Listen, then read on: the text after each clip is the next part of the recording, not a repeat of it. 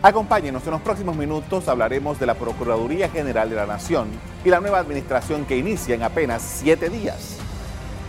El 2 de enero tomará posesión el nuevo jefe del Ministerio Público, Eduardo Ulloa, y gran expectativa se plantea con el curso que tome el manejo de las investigaciones criminales.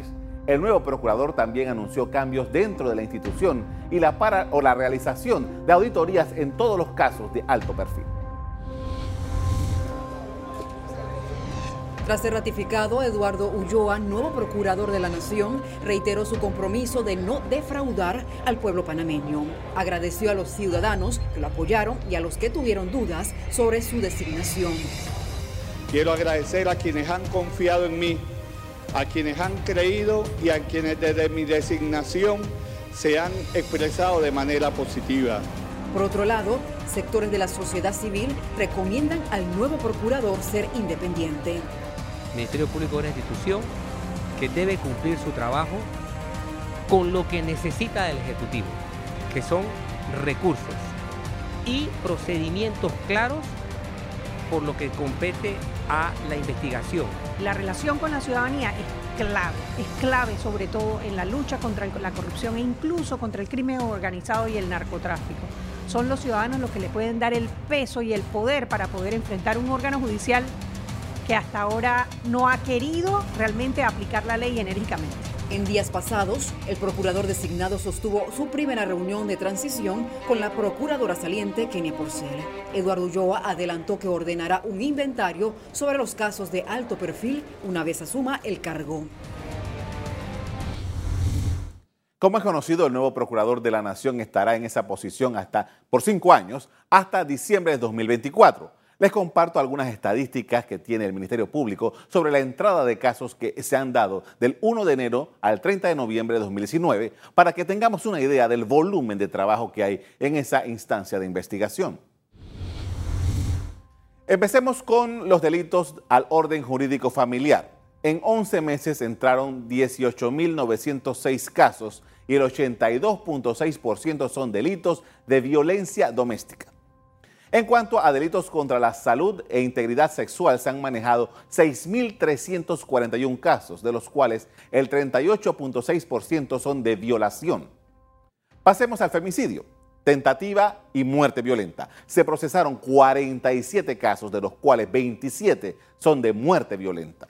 En el caso de los homicidios, en los primeros 11 meses del año se reportaron 393, de los cuales el 45% se dieron en la provincia de Panamá. Ahora veamos el delito de corrupción. En la Fiscalía Especializada entraron de enero a noviembre 2.184 casos, de los cuales el 37.2% es delito contra la administración pública. Reitero, este es el flujo de estos casos de enero a noviembre de este año, pero la Procuradora General de la Nación, Kenia Porcel, emitió un informe de su gestión el pasado sábado. Veamos algunos datos.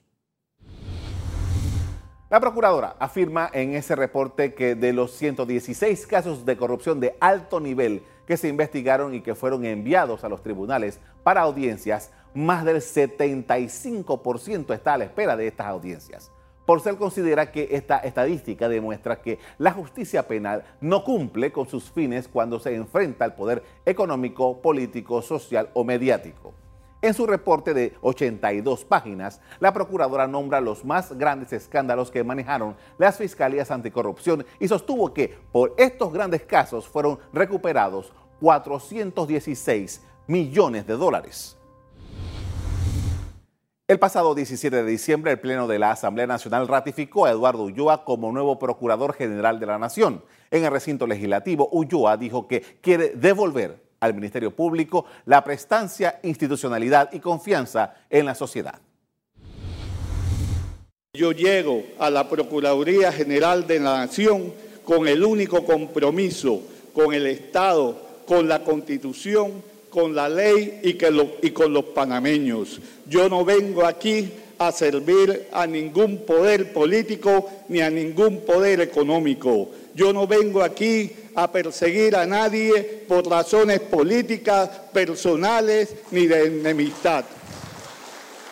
Y que quede claro también que así como no he de perseguir a nadie Por esos motivos tampoco vengo aquí a encubrir a nadie y que habremos que investigar todo aquello que sea necesario. Queremos devolver al Ministerio Público la institucionalidad, la prestancia y la confianza en la sociedad. Creo que esa es una tarea que es obligatoria y que debe responder a la confianza que han depositado en nosotros. A Ulloa y Porcel no le quedan muchos días hábiles para hacer una transición como debería darse. No obstante, el pasado lunes, antes de Navidad, tuvieron una primera reunión. El encuentro fue a puertas cerradas y no se han revelado mayores detalles de esa reunión. Se conoció que antes Porcel había sostenido reuniones con los fiscales superiores. Ulloa y Porcel habrían estado reunidos por poco más de dos horas, según informes del Ministerio Público. El de noviembre pasado y tras el estallido del escándalo Varela Leaks, la procuradora Kenia Porcel presentó su renuncia al cargo, la cual será efectiva este miércoles 1 de enero de 2020. En medio de la expectativa por el trabajo del nuevo procurador de la Nación, también está en el ambiente la designación y ratificación de dos procuradores suplentes de la Nación y Administración que fueron recurridos ante la Corte Suprema de Justicia.